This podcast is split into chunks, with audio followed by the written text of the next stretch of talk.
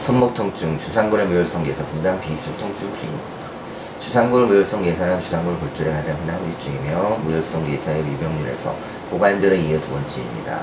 주상골은 원인의 절반을 통해 공급되는 미약한 혈액 공급 때문에 이 질환에 민감하며 배측 혈류 공급, 손바닥 측 혈류 공급, 주상골 골절에 의해 쉽게 단절되고 종종 골 근육과 영양 공급을 받지 못해 뼈의 개선을 이어집니다. 주상골 골절은 주로 손목이 과신된 상태로 넘어질 때나 교통사고 시 운전대로부터 발생하는 주상골의 외상입니다.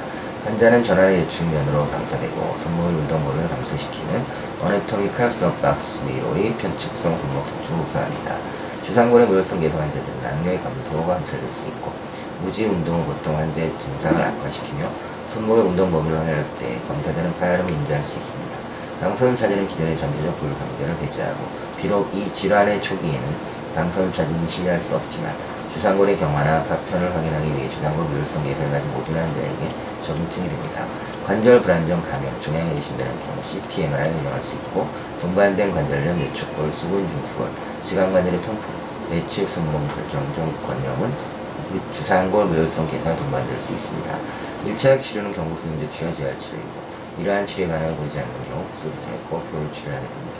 비술적 치료에 반응을 보이지 않는 경우 수적 치료가 필요할 수 있습니다. 감사합니다.